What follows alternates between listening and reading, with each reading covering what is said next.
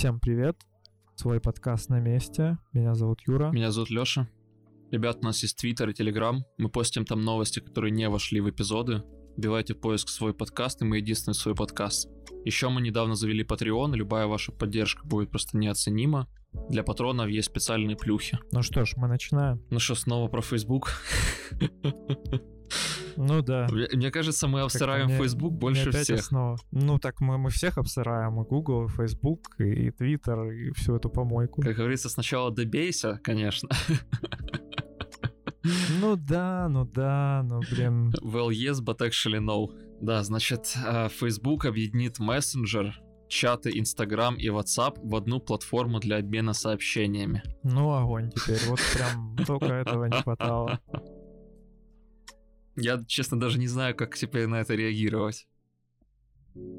Я тоже не знаю, вот, ре- людям не хватает такого кросс кросс общения между этими приложениями, между соцсетями или, или как это вообще назвать. Типа не- нельзя там пользоваться телеграммом, да, и, и постить фотки в Инстаграм, и все, и нормально. Зачем мне, например, писать там, ну, допустим, из телеги в Инстаграм? Я зайду в Инстаграм и напишу. У меня есть подозрение, что это единственное, что я могу придумать для того, чтобы постараться объяснить эту парашу. Но, может быть, если они напишут один такой сервис, то его будет легче поддерживать, чем три отдельных сервиса.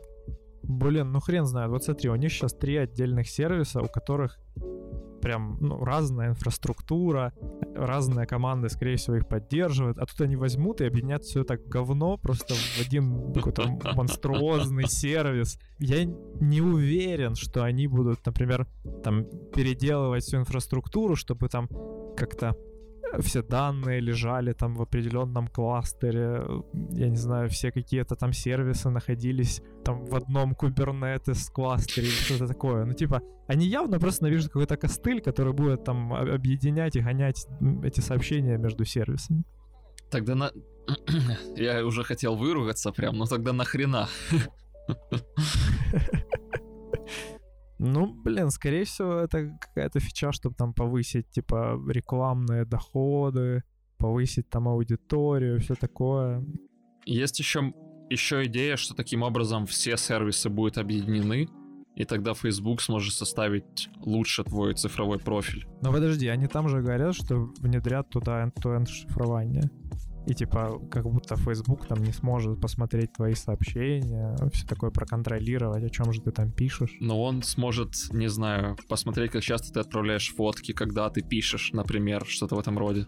Ну ладно, это в какой-то степени полезно, наверное, для них, но все равно, получается, они наоборот теряют контроль. Сейчас они могут там затрекать, что ты пишешь про ИГИЛ там или Сейчас знаю, могут? какую-то Сери- детскую порнографию. Но пишут, да, что они сейчас в некоторых группах они модерируют типа сообщения.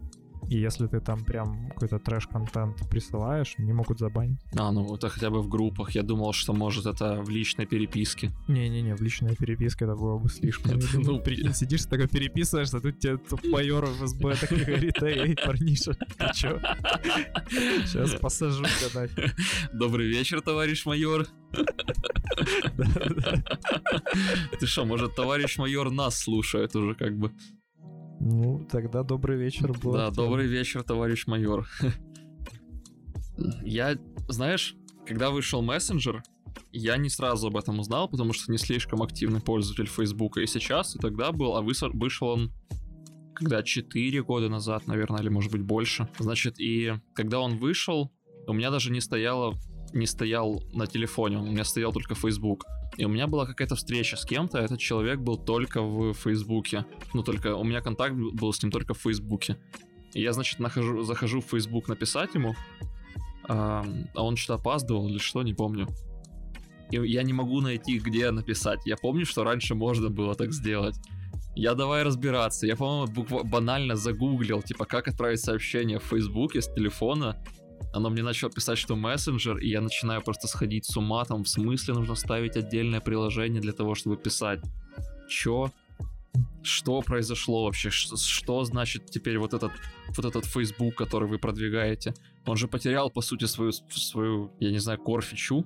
Ну да, он реально свою суть потерял. Где вот это вот общение, типа, между людьми, социализация, какая же это социальная сеть? Ну да, вы там постите фотки, пишете какие-то тупые комменты, короче. А где реально переписка? Хотя позже они же вернули вроде эту фичу, да? То есть сейчас можно писать сообщения в веб-версии. Ну, в веб-версии, может быть, можно, но... Наверное, можно. Я не знаю, как иначе просто это сделать, если ты сидишь с...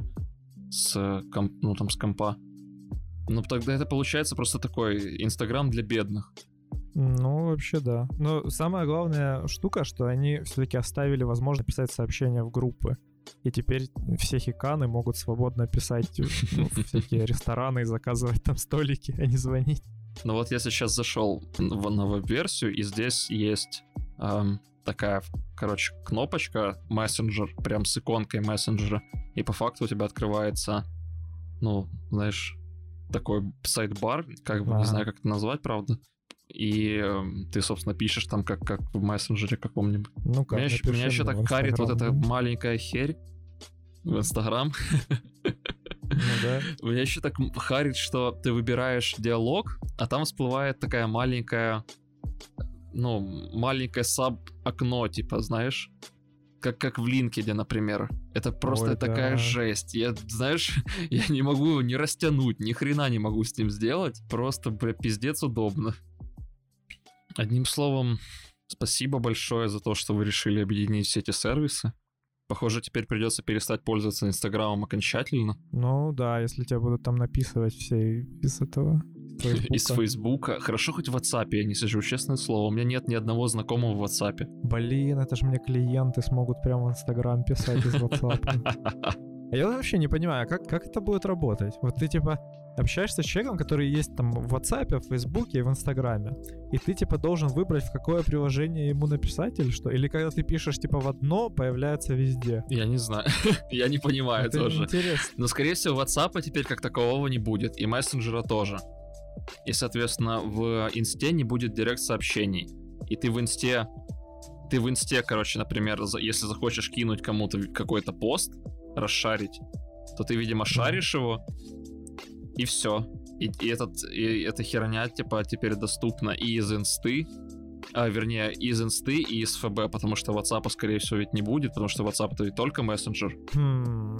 Не, ну по идее оно и в WhatsApp должно быть, они же пишут, что он, он там включен в этот список. Так а нахрена? Но... На, нахрена просто оставлять WhatsApp, если это ведь по сути мессенджер.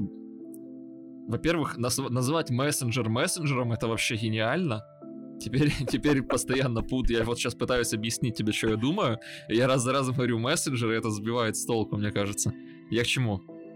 WhatsApp это ведь почти точная полная, почти полная версия Телеграма.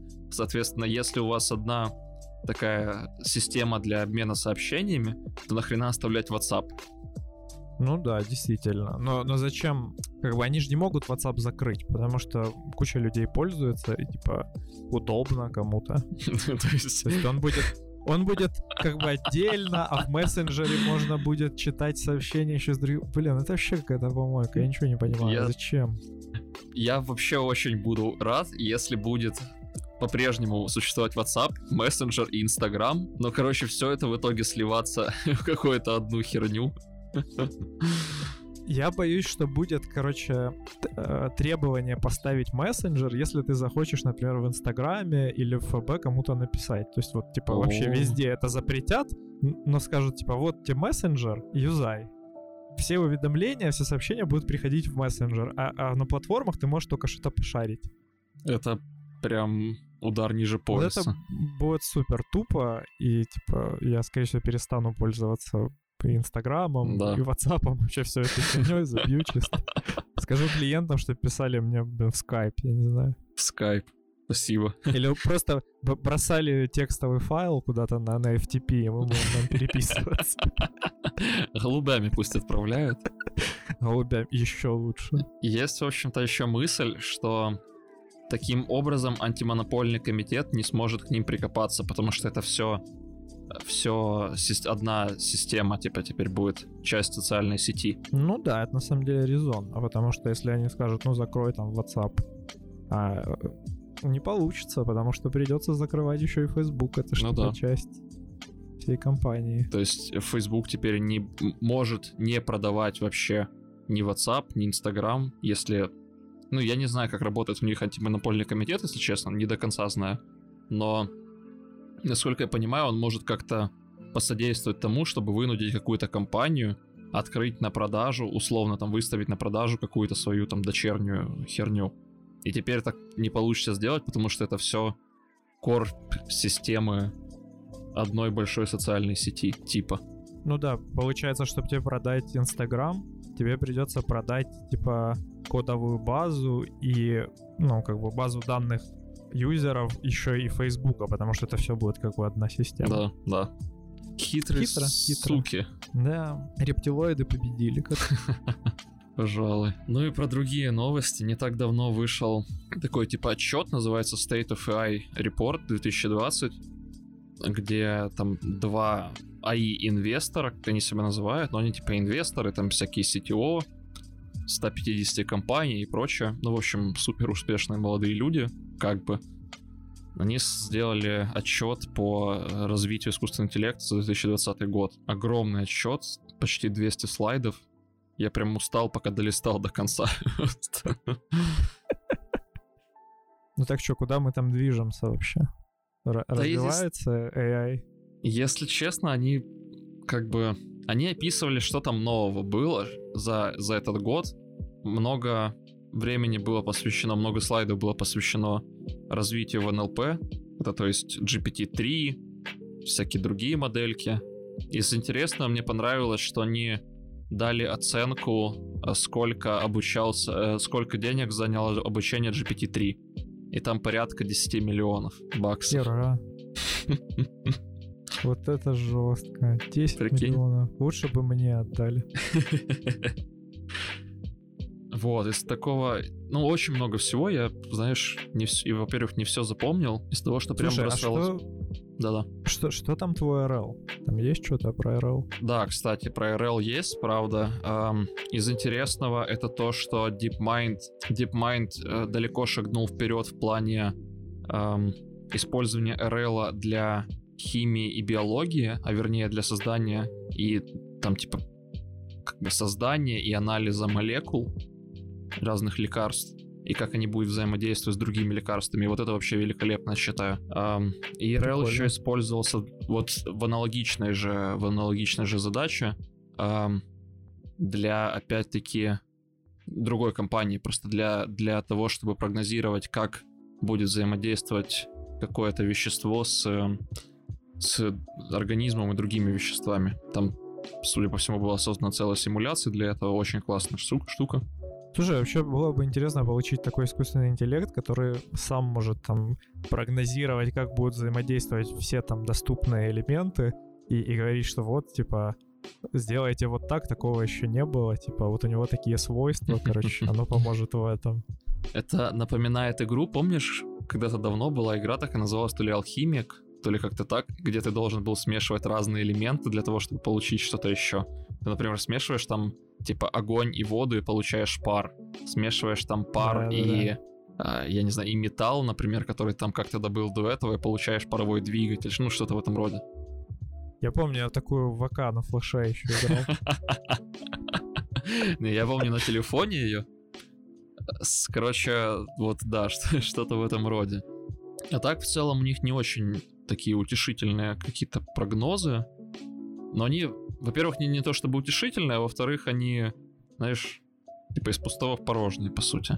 Все, что они говорят, это что, например, из такого плюс-минус прикладного attention-based нейронные сети. Attention — такая, такой как бы модуль в нейронной сети, который позволяет uh, в NLP-задачах в NLP архитектурах улавливать контекст лучше гораздо. И, соответственно, attention-based архитектуры сейчас лидируют, например, в переводе, например, в генерации текстов и многих-многих других штуках. И, соответственно, attention потихоньку пере, переходит еще и в компьютер vision, и там получается state of the результаты, что очень хорошо, я считаю. Не то чтобы что-то такое, знаешь, сотрясающее землю, но продолжает развиваться. Что сказать, молодцы.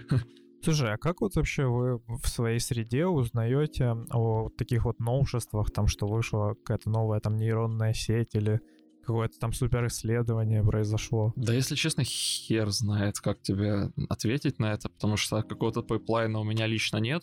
У меня есть несколько каналов, где ребята постят разные новости.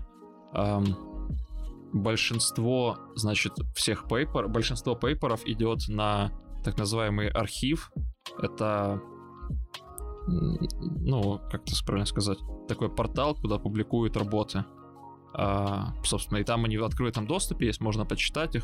И, в принципе, можно даже посмотреть новые опубликованные по какому-то топику. Вот, еще есть Papers with Code, например, где, где такой э, агрегатор пейперов вместе с кодом, с имплементациями. Очень классная штука, на самом деле, я достаточно часто его использую, потому что хочется иногда какие-то... И, и хочется, и иногда нужно использовать самые... Не то чтобы иногда, как бы так правильно выразиться. Иногда хочется поэкспериментировать с новыми архитектурами, а иногда, когда ты решаешь новую для себя задачу, ты начинаешь разбираться в ней, и так или иначе сходишься, скорее всего, к самому, самому новому решению, потому что оно самое хорошее. И, соответственно, там очень удобно, вот, знаешь, полистать. Там очень много топиков разных, и можно открыть, например, там генерация звука. И у тебя есть целый список работ по генерации звука, и еще и с кодом на гитхабе открытым. Блин, прикольно. Хотя я вот часто, часто замечаю, что у, у вас все такие крутые проекты, они скорее коммерческие и закрытые. Да, да, например, вот Alpha Zero, Alpha Fold — это та история, которую я говорил про DeepMind и э, ну, этот взаимодействие лекарств разных, разных. Они действительно закрыты, они не публикуются, я не знаю почему, искренне не знаю почему. Есть пейперы, конечно, но решений нету. С другой стороны, ни одна, комп... ни одна, наверное, компания, я сейчас не могу вспомнить, не публиковала код для таких решений огромных. Получается, результат исследования есть, какая-то там инфа об этом есть, но придется самому реализовать весь код, всю эту инфраструктуру, чтобы что-то заработало. Но вот OpenAI выдает доступ к весам, например, GPT-3, GPT-2. Да, но если говорить, говорить про DeepMind, то нет. типа они ничего не дают. И да, действительно приходится реализовывать это самому. С другой стороны, не совсем понятно, зачем это реализовывать, потому что это ведь все в первую очередь research, и прикладного смысла он пока что несет очень мало. Ну да, логично, но может, знаешь, понравился какой-то подход, и ты просто взял бы ну, кусок кода оттуда, не mm-hmm. знаю, переиспользовал бы какой-то модуль. То есть получается как бы такого вот прям офигенного open source комьюнити в Data Science нет. Ну, есть исключения, но это исключение. Например, был не так давно опубликован AI Habitat от Facebook, кстати, от Facebook, правда. А, причем у меня даже есть знакомый, который участвовал в этой разработке, мы познакомились на какой-то конференции. Он RL, RL Researcher, я, по-моему, рассказывал эту историю уже, когда, значит, э, это была единственная лекция по RL на конференции AI Ukraine, по-моему, 2018 года. И мы послушали эту лекцию с, с ребятами из компании. И, значит, подходим к нему и начинаем задавать очень специфические вопросы, там, по каким-то реализациям, по каким-то нюансам. И он такой, ребята, вы что, типа, RL делаете? Мы, мы такие, ну да. Он говорит, в Украине? Мы, ну да. Он говорит, типа, не наебывайте. Мы ему там, да вот, типа, код на гитхабе можем показать, все такое, все открыто там. Пожалуйста, он такой, блин, серьезно, типа, круто. А мы пообщались немножко, он рассказывал, что они сейчас делают, эту, эту штуку. И буквально где-то несколько месяцев назад, если мне не изменяет память, было опубликовано это. И у них, у них изначально была мысль в том, чтобы реализовать симуляцию, да, и, и за source это, чтобы комьюнити помогло в этом, помогло решить эту задачу. Собственно, вот это вот, наверное, самый громкий из последних эм, такой открытый как бы материал. Ну, вообще интересно, вот ты не хотел бы куда-то я не знаю, как-то законтрибьютить в какой-то open source проект по, по Data Science? У тебя есть, может, какие-то на, на примете там крутые проекты? Да слушай, хотел бы, конечно, но трудно это. Знаешь, во-первых, трудно, во-вторых, эм, ну, то есть из того, что я могу сейчас законтрибьютить, это, например, там в PyTorch законтрибьютить, потому что у них нет вообще никаких модулей для RL, у них есть как бы, ну, такие базовые реализации, на, на чистом PyTorch, скажем так, но можно было бы сделать там какую-нибудь какую-нибудь обертку, например, да, и чтобы человек просто импортил эту библиотеку, и импортил с библиотеки это решение и работал с ним, ну, типа модельку импортил. Вот, это можно было бы за contribute ить, но Честно, у меня руки не доходят постоянно, надо будет сделать как-то, и я, если сделаю, обязательно расскажу. А касательно какого-то вот э, такого большого research а, слушай, э, только вот этот сейчас, по крайней мере сейчас, я могу вспомнить только этот AI Habitat, и все. Все остальные это может быть там компетишены какие-то, есть, э, есть там целая кучка компетишенов по RL, они регулярно появляются на одном портале, называется он AI Crowd. Но, собственно, знаешь, типа, это, это здорово, RL Competition, но там часто все упирается в вычислительные ресурсы, которых лично у меня не так много. А, собирать себе кластера из видеокарт или там CPU, и чаще всего важнее CPU в них, потому что а, там, короче, в чем прикол? Важно иметь или много CPU, чтобы загружать их, чтобы загрузить CPU и потом быстро сбрасывать на GPU, либо реализовать хороший типа лодинг, потому что э, в большинстве случаев у тебя простаивает GPU из-за того, что CPU работает медленно, и на CPU нужно постоянно там выгружать данные, что-то там, какие-то симуляции запускать и прочее. И все в итоге упирается в вычислительные ресурсы, и хрен знает, как подходить к этому, когда ты такой, типа, один чувак из Киева и там из Украины, который э, без компании, собственно, и без особых ресурсов. Ну да, не можешь кинуть там миллионы в какой-то свой кластер домашний. Ну да, да. Крутить на нем модельки. Ну вот, кстати, по поводу open source. Сейчас же октябрь, проходит этот самый Октобер... Октоберфест. Октоберфест. Да, да, да. Вот, и там в чем же суть, что типа можно сделать 4 пиара в определенной репозитории, и тебе дадут футболку или там стикер-пак от гитхаба. Вот, и там можно, я думаю, поучаствовать и законтрибьютить в репозитории, связанные с Data Science, скорее всего. Классно. Получу футболку. Да слушай, все равно, это, понимаешь, даже дело не в футболке, а в том, чтобы помочь какому-то проекту с реальным ишью. Слушай, ты ж, ты ж понимаешь, как сейчас выглядят эти, эти pull реквесты чтобы футболку получить. Там типа апдейт ридми какой-то идет. Не, ну окей, да, изначально это же была хорошая инициатива, правильно. Он не первый год, кстати, уже проводится. Ну, я первый типа, раз слышу. Ну, на самом деле, каждый год и уже довольно давно вот как раз лет пять назад и начался этот трэш с э, хреновыми комитами. Типа там переименовать ридми в awesome ридми или там изменить имя проекта, добавить пробел, там запятую поменять. Жесть в Твиттере есть даже самый канал, который постит э, трэшовые такие пиары. Называется Shittoberfest. Слушай, так а пиар не должен быть принятым, чтобы засчитало или что?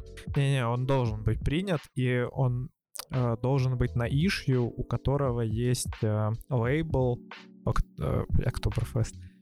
Октоберфест. Я все про пиво думаю, сорян. Достаточно всего 4 принятых пиара, что, казалось бы, должно быть просто, но нет. И при этом только 70 тысяч как бы первых контрибьюторов, кто это выполнит, те получают футболки и стикеры. Слушай, ну конечно, сколько в мире разработчиков, и сейчас бы каждому из них футболку давать, вы что, сумасшедшие? Ну да. Ну вот типа пока это не было прям доступно супер публично, это была действительно хорошая, классная инициатива, где люди ходили и делали пиары в крутые проекты. А потом, когда туда залетело миллиард дусов, и они начали блин, творить этот трэш, иногда и не хочется участвовать в этом дерьме.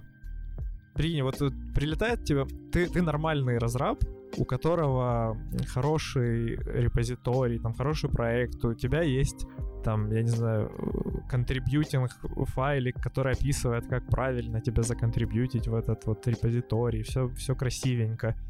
И тут прилетает миллиард индусов, которые кидают тебе в репозиторий issues, типа, поменяю сейчас, э, не знаю, package JSON на awesome package JSON, поставлю там три пробела, принимай, короче. И ты сидишь и весь вечер отклоняешь эти пиары. Отлично, великолепно. Радуешь, что это хотя бы месяц.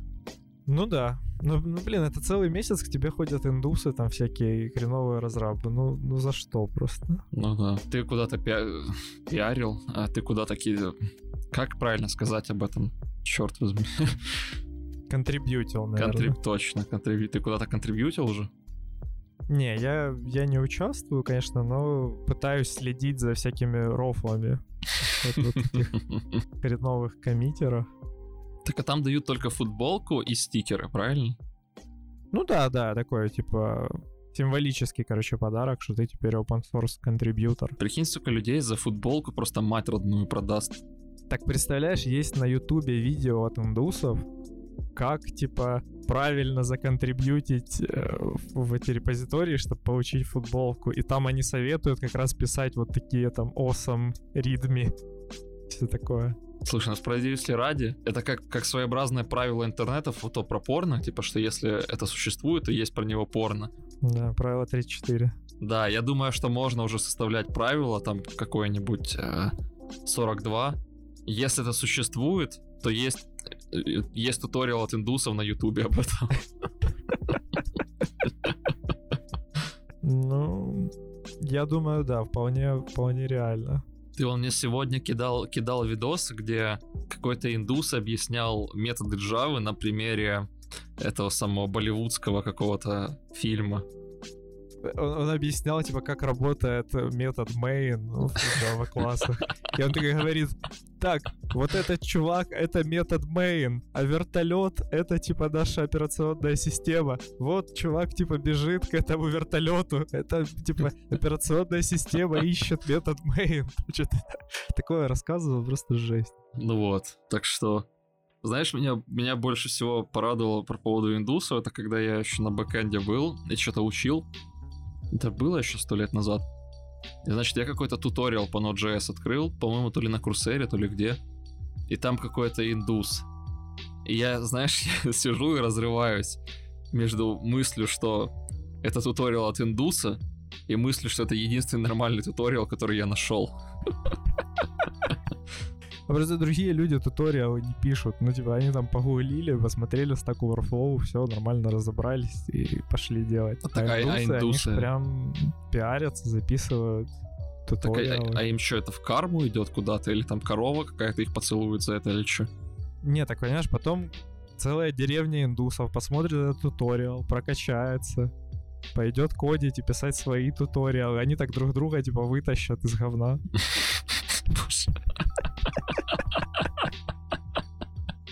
Звучит ужасно, конечно. Да, дикуха, конечно. Вот, поэтому как бы советую участвовать в этом Хактоберфесте, но не делать шит контрибьюшены. Слушай, ну я, может быть, попробую до конца октября, но вряд ли я 4 пиара сделаю, конечно. Ну, их принять должны, поэтому да. Да, к тому же, что их принять должны. Но стоит попробовать чисто ради того, чтобы, знаешь, научиться делать нормальные контрибьюшены в open source. Open source это, конечно, здорово, но как бы где деньги, Карл? Э, вернее, как там не Карл, а Лебовский, где деньги? Не, ну слушай, можно же зарабатывать не только с продаж там какого-то софта. Можно и другие модели использовать. Хотя Но мы уже, с тобой в open обсуж- source. мы уже с тобой обсуждали, что есть и на гитхабе теперь эм, донаты, Ну да, типа, или ш- GitHub Sponsors. да, спонсорство. Но тем не менее, э, контрибьютить куда-то это здорово, особенно если это большой какой-то проект, там, например, вот как я про PyTorch говорю. Ты можешь потом об этом сказать на каком-то собеседовании. А, Но кроме как сказать на каком-то собеседовании об этом, какая в этом польза конкретно? Это ведь не твой проект.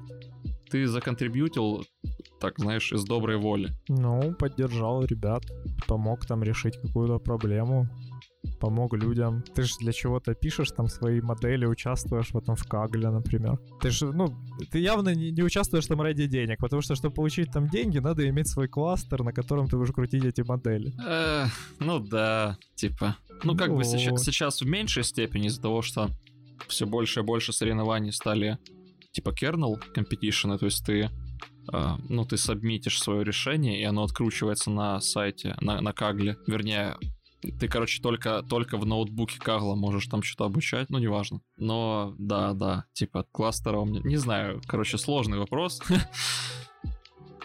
я, может, такой подуставший слегка и не могу нормально ответить на него, но мне кажется, что концептуально в том, чтобы коммитить в открытые какие-то репозитории, контри... вернее, контрибьютить какие-то репозитории открытые, смысла маловато, кроме как, ну, типа помочь кому-то, хотя на самом деле, давай будем честными, что, наверное, 95% или даже 99% вот таких контрибьюторов не делают ни хрена полезного, там, типа, э, тай, фикс тайпа.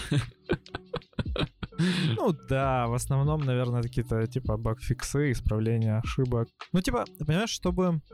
Не, ну вернее как, как это объяснить? Типа, ты будешь контрибьютить в open source, если ты реально любишь, типа, программирование, реально любишь свою профессию, вот тебе просто нравится, типа, писать код, решать какие-то проблемы, задачи, и ты такой, мол, ну ок, там, что полезного сделать, вот что я могу полезного закодить. Заходишь там на GitHub, смотришь какие-то, тебе нравятся репозитории, там нравятся проекты, которыми ты пользуешься, ты такой, вот хочу там улучшить эту фигню, потому что я ей каждый день пользуюсь. И типа пишешь, пилишь код, улучшаешь. И потом жена тебе по голове сковородкой. Лучше бы ты полку прибил, чем контрибьютишь тут в какую-то херню. Не-не, если ты контрибьютишь активно, у тебя жены нет. А, я понял. И жизни нет. Я обидно. Особенно, если ты контрибьютишь какой-то проект на плюсах. Потому что, как мы знаем, если ты пишешь на плюсах, ты ставишь сразу два креста. Один на рассудке, второй на личной жизни. Ой, да, это шикарно. Я недавно видел этот тред, а вернее, как ты кинул этот тред про с ебаного IT, про, про то, что программирование попало в топ-3 хреновые профессии. Да, жесть, конечно. Я, я не сомневался, что вот программирование там будет, как минимум. Вот там в топ-5. Но оказалось все еще хуже на самом деле. Это на Reddit был тред, где типа обсуждали, какие же про... Э, проекты, какие профессии самые плохие. Вот, и вышло, что три направления связанных с программированием, вообще с IT, оказались самыми-самыми дикими. Слушай, справедливости ради стоит сказать, что на Reddit большинство пользователей программистов все-таки. Ну да, я согласен. То есть, скорее всего, это не совсем хороший показатель типа по, по профессиям. Ну, но да. среди Reddit самые плохие вот эти три. Первое это геймдизайн, как ни странно. Что на самом деле это, наверное, заблуждение всех-всех программистов, которые только начинают свой путь, что типа разрабатывать игры так же интересно, как в них играть. Конечно. Все мы знаем этот мем, когда ты приходишь в институт, и тебе начинают там дефуры рассказывать, какие-то пределы, там еще что-то. И ты такой, что это такое? Я пришел сюда игры писать, что это такое? Но я бы не хотел быть гейм-дизайнером, честно, и гейм-девом тоже не хотел бы быть, ну нахер. Да, я бы тоже не хотел, ну это прям жесть. Вот как раз э, это та история про плюсы. Ну да. Там сидеть, да. кодить какой-то игровой движок, потеть над ним, там физику все это прорабатывать, да ну нафиг. Слушай, игровой движок это ты еще жесткий чувак, значит, ты что-то шаришь. А в большинстве случаев ты используешь готовое решение какое-то, ты используешь движок и пишешь там какую-то парашу на нем. И в итоге ты сам как бы ни хрена не знаешь, а а пишешь только на этом движке. Ну да, тоже, правда, скрипты там какие-то сидишь, пишешь. Ну, вот, на том да. же Unity там просто кодишь, как оно все будет взаимодействовать между собой.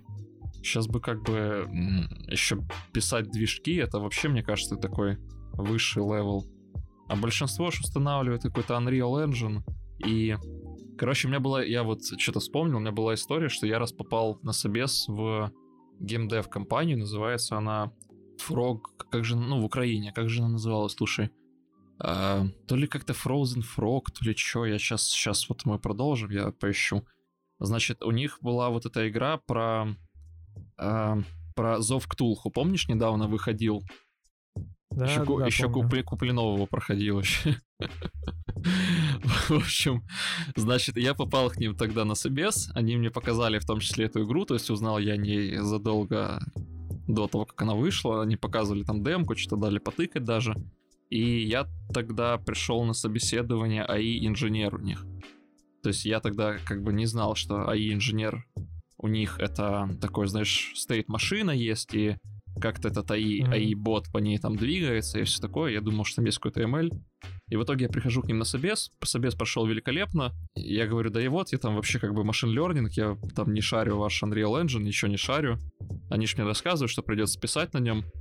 Я говорю, я его не шарю. Типа, он говорит, да, ничего, как бы если разобрался с машинным обучением, то и с этим разберешься. Говорит, единственное, что придется смотреть туториал 12-летних пацанов. Господи, я не знаю, что хуже, индусы или 12-летние пацаны по вот. И, собственно, э, видимо, как-то так это и выходит, знаешь, ты начинаешь писать на Unreal Engine и смотришь туториал 12-летних пацанов. Очень интересно. Ну да, причем говорят, зарплаты у них вообще ни о чем. А вот это странно, кстати. Ну почему? Ну, наверное, зависит от э, твоих обязанностей. Там, если ты действительно там сложную логику какую-то пишешь и отвечаешь за там солидную часть продукта, то может действительно хорошая зарплата. Но если ты там какой-то дизайнер, тестер, еще какой-то там около, около айтишный специалист, то вряд ли там большие зарплаты у них. Они, скорее всего, наймут просто табун этих разработчиков, тестировщиков, будут всем платить по чуть-чуть. Потому что все, все же хотят разрабатывать игры. Что? Нашел компанию, называется Frog Waves, украинские ребята. Они известны вот играми про Шерлока Холмса, The Sinking City, который как раз вот про Зов Ктулх. Я почему говорил странно, что зарплаты маленькие? Эта штука ведь хорошо окупается, она приносит большие деньги, если игра взлетает. Так вот именно, что если взлетает. Слушай, ну если ты работаешь взлетает. в каком-то Ubisoft, то ты штампуешь одни и те же игры на одном и том же движке и просто меняешь там текстурки и, и, и переименовываешь Assassin's Creed там и что-то там, и все, и рубишь бабосы. Давай будем честными, в Ubisoft аж куча различных офисов, отделений, и типа не один офис работает над игрой. То есть, скорее всего, несколько стран, различные команды, и они не делят всю прибыль от игры там на, четко на, на количество разработчиков. Это все решает менеджер, сколько кому платить, типа какие там на рынке нынче зарплаты. Слушай, ну, тем не менее, ты можешь работать на каком-то проекте по, что бы такое сказать, знаешь, чтобы не, не спалить ни свои компании, ни твои компании, я не знаю. Эм, просто я к чему? Судя по всему, они получают меньше, чем мы а, меня пошатало по самым разным проектам, и не все из них были, скажем так, хорошо окупаемы, по крайней мере, с моей точки зрения. А такая помойка, как Assassin's Creed, там Watch Dogs или какая-то другая херня от Ubisoft, она, скорее всего, приносила достаточно много денег. И, соответственно, для меня загадка, почему эти геймдевы получают маленькие зарплаты. Ну, может, такая политика у компании. Я бы не, ну, я не буду говорить за, за все геймдев компании и все такое, но про Ubisoft я действительно слышал много отзывов, которые говорят, что там зарплаты так себе. Эх, а когда-то ведь в детстве хотелось работать в Ubisoft над, новой, над новой частью Assassin's Creed. Сука. Ага. Не, ну, мне вот лично не хотелось. А, на втором месте вроде как оказался графический дизайн. Да, именно. Но это все из-за клиентов, потому что все жалуются на то, что клиент приходит и говорит, надо поменять вот это, вот это переписать, переделать. Я хотел, короче, одно, а вы нарисовали другое, хотя на самом деле было не так. Земля пухом им, я считаю. Даже особо добавить ну, нечего. Да. Но они и правда Вечная страдают. проблема. Да, они и правда должны постоянно страдать. Им ведь в первую очередь прилетает, потому что утвердить с клиентом дизайн, мне кажется, это нонсенс. Просто когда клиент раз, раз и навсегда утверждает дизайн и больше ничего там не меняет. Ты представляешь, вообще вот взять нас с тобой, у нас есть э, конкретные какие-то вопросы, конкретные задачи, по которым мы можем утвердить дизайн решения, там архитектуру какую-то. У нас есть особые подходы, там как это сделать, как все спроектировать, там написать ТЗ. А в дизайне это все абстрактно. Ты просто там на словах рассказываешь, как, как я вижу, короче, вот эту вот хрень. А потом, когда тебе нарисуют это, тебе может действительно не понравиться, потому что ты себя представлял в голове это по-другому. Это же не, невозможно нормально спроектировать. Да, пожалуй, да. Но я, кстати, думал, что, по крайней мере, у клиента должны быть какие-то наброски хотя бы. Ну, наверное, но... Ну, ты же сам представляешь, как множество клиентов, э, они ну, не да. умеют там не рисовать, ни, ничего. Да, попросить кого-то сделать набросок, это то же самое, что попросить кого-то нарисовать уже все, типа, сразу. Ну да, пожалуй, да. Ну еще, и разработка ПО на третьем месте. Ну Я да. даже не знаю, что тут сказать, если честно, потому что... а, вот у меня один раз спросили на собеседовании, люблю я программировать или нет. И я сказал, что вообще не очень. Типа, мне больше нравится решать какие-то задачи, думать, как, как ее решить, да, там, продумать архитектуру какую-то. И, собственно, я помню, что тогда я сказал об этом, и чувак, который меня собеседовал, говорит, ну все, типа, собес окончен. И вот для меня И- большой вопрос. Да-да, говори. Те- Тебя не взяли, типа? Не-не, типа на этом собес закончился. Я говорю, что это все? Говорит, ну да, конечно, типа все, как ты можешь заниматься этой профессией, если тебе она не нравится. Офигеть. Теперь, Не, ну а теперь как бы следующий нюанс. Чувак, который меня собеседовал, скорее всего, абсолютно был не техническим человеком. И он даже не, удошу- не удосужился спросить, почему я так считаю. И почему я так считаю? Потому что в большинстве случаев, когда ты программируешь, ты исправляешь не свои ошибки. Ты разбираешься в каком-то говнокоде, в какой-то хрено- хреновой либе, которая почему-то не работает. Ты разбираешься в том, там, что у тебя вылетел какой-то эксепшн, хер знает откуда, а потом, как в твоей той истории, оказалось, что у тебя переполнена, переполнена строка запроса, и из-за того, что огромные кукисы.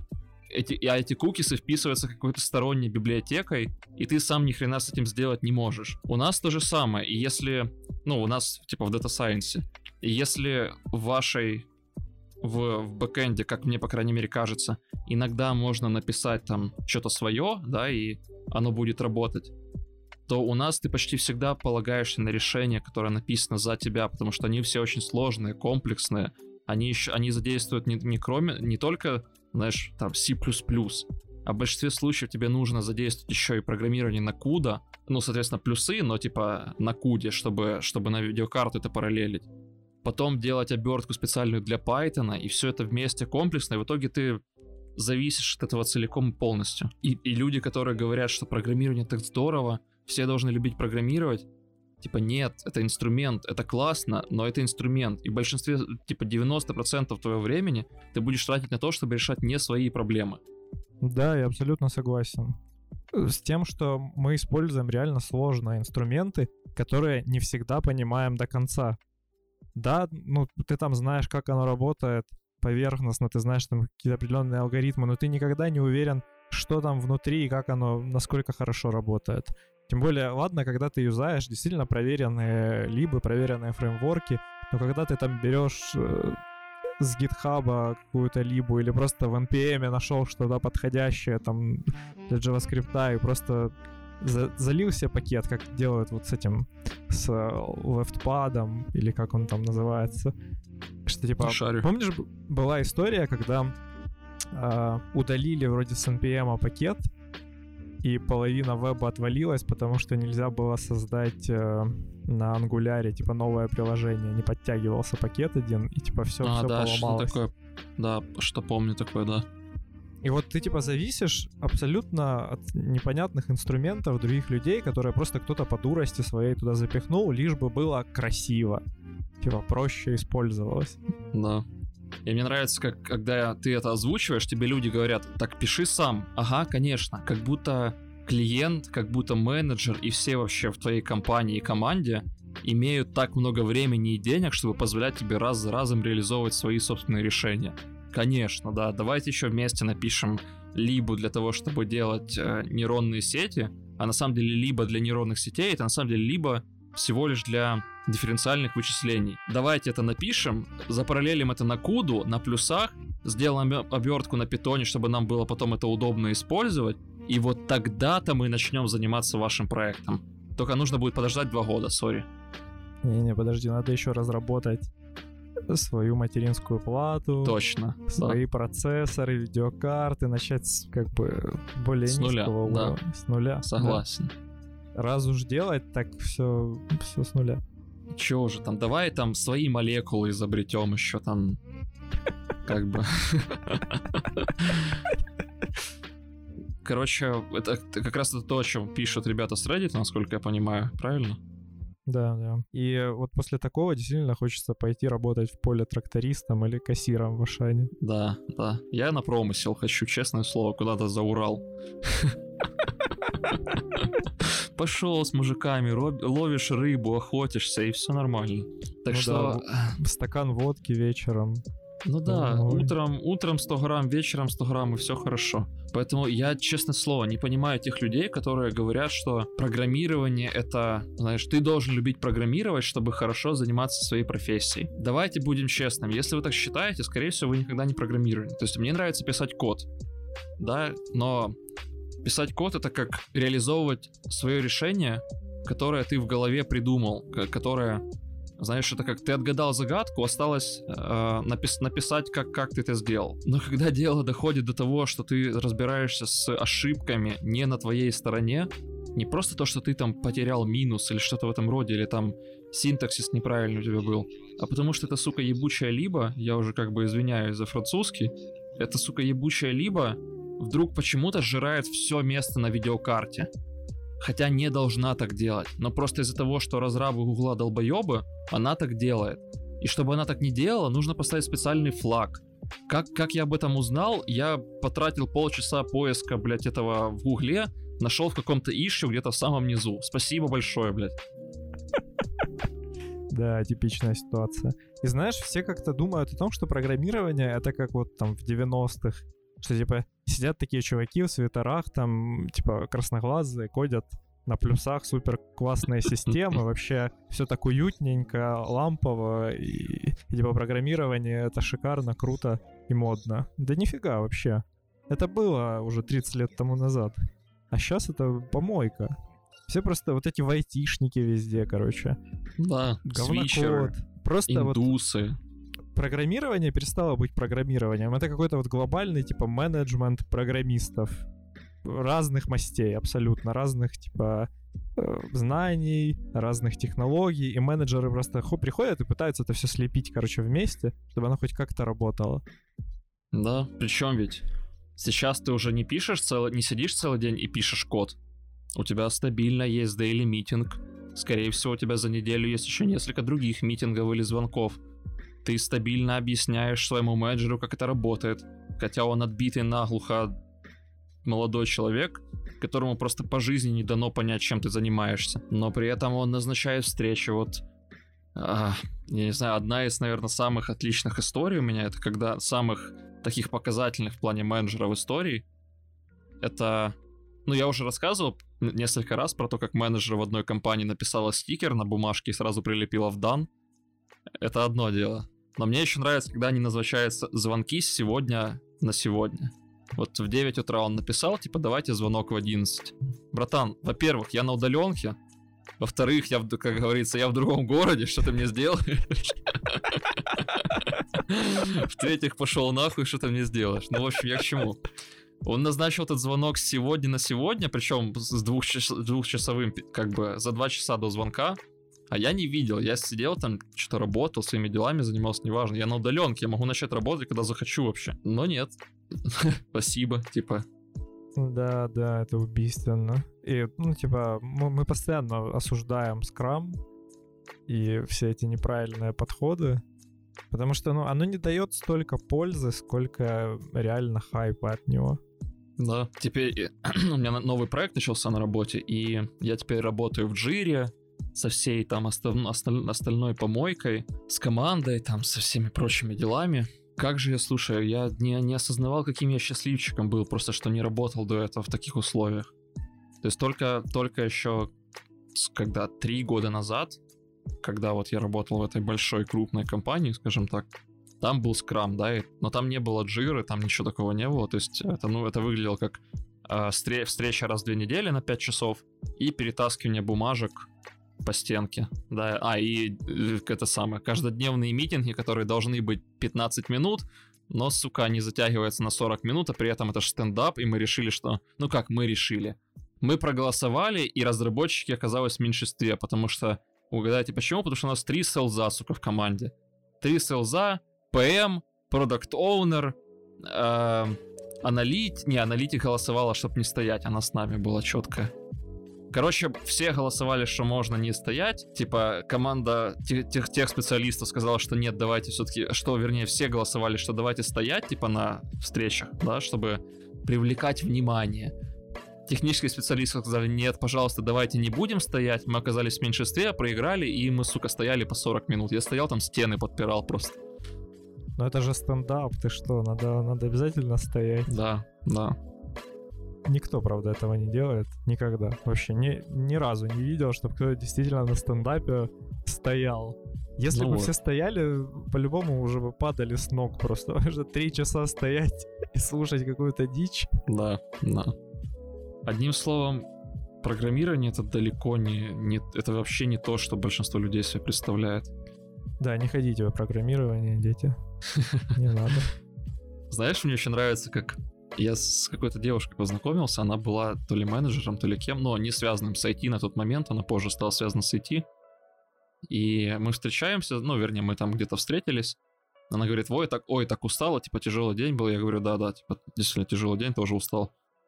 Он говорит, да ладно, чего ты устал, ты же целый день в комп смотришь. И она сказала, ты на серьезных щах. Ох, я, я прям охерел. Нет, ну меня добивает, когда люди думают, что типа программирование это так легко, типа ты просто си- сидишь и, и ничего не делаешь, смотришь там в компьютер, короче. Да. Ну-ну. знаешь, плюс-минус легко еще, пом- ну, то есть, есть дни, когда ты устаешь от того, что там много сидел, смотрел в компьютер, все такое, но меня больше всего выматывают звонки и встречи. Когда я работаю, я в каком-то своем потоке, я слушаю свою музыку, да, меня там никто не отвлекает. А здесь там встреча одна, вторая, кто-то прибежал, там прибежал менеджер, что-то сказал туда-сюда. Да пошел ты нахер, типа, ты меня отвлекаешь постоянно. Я только от этого устаю, а не того, что там я программирую, сижу. Не, согласен, встречи всегда выбивают из ритма, и особенно, когда тебя... Вот у тебя сзади несколько встреч, одна за одной, там, допустим, э, с перерывом в час, но тебе нужно к этой встрече подготовиться. Там какой-то материал написать, что-то еще рассказать. И при этом сзади нужно еще что-то и закодить, какую-то таску сделать. Да. И ты не успеваешь нифига, потому что тут одна встреча прошла, тебе надо уже переключиться на вторую, ты тратишь какое-то время на нее, потом на третью, еще, еще. И к концу дня ты понимаешь, что ты ничего не, не успел сделать. И надо еще сидеть и доделывать какую-то таску, потому что, блин, Да. ну ты все сроки еще провтыкаешь просто. И А потом они говорят, затягивается, а что ты не успеваешь? Да, да, как это так? Что ты не доделал? Типа, У тебя было куча времени. Мы ж, типа, мы ж спланировали. Ты же сказал в начале спринта, что ок. И ты сидишь и думаешь, типа, блядь, я в начале спринта не знал, что у нас будет еще там 17 встреч. И, блин, половина встреч, которые можно заменить имейлом. Да. Вот я всегда, типа, меня это добивало, когда, типа, типа, вы созваниваетесь на три слова. Почему ты это в имейле не напишешь? Какой смысл, типа? Встреча, созвониться, это минут, типа, 20-30. Пока все соберутся, там, что-то ты Да. расскажешь. Зачем? Причем эм- эмейлом, в котором тебя можно было бы даже не тегать, потому что тебя не касается вообще это. Да-да-да. Ой, ой, это часто. Ой, что-то мы, конечно, зарубились. Да, холиварная тема, конечно. Ну что, я думаю, на этом ужасном разочаровании мы будем заканчивать. Слушай, ну я хотя бы выговорился, мне чуть легче стало, потому что у меня за последние несколько дней прям начало очко пригорать. Ну да, бывает такое, конечно, когда прям сильно-сильно уже припекает Да. от этого. Я осознал, что за последнее время я стал больше исследователем, чем разработчиком. И сейчас, когда меня затягивают обратно в это болото, я просто начинаю задыхаться уже. Ну ничего, ты как бы это, не поддавайся, не плыви по течению. Да, хотелось бы напомнить, что у нас есть Твиттер и Телеграм, мы постим там много других новостей, которые не входили в эпизоды, все очень интересно. У нас есть еще Patreon. В Патреоне вы можете выбрать какую-то подписку, и от нас там есть разные плюхи, самые, самые-самые разные. Поэтому тоже заходите, любая помощь, она очень сильно приветствуется. Ну и все. Это был свой подкаст. Пока. Контент был сгенерирован нейронной сетью.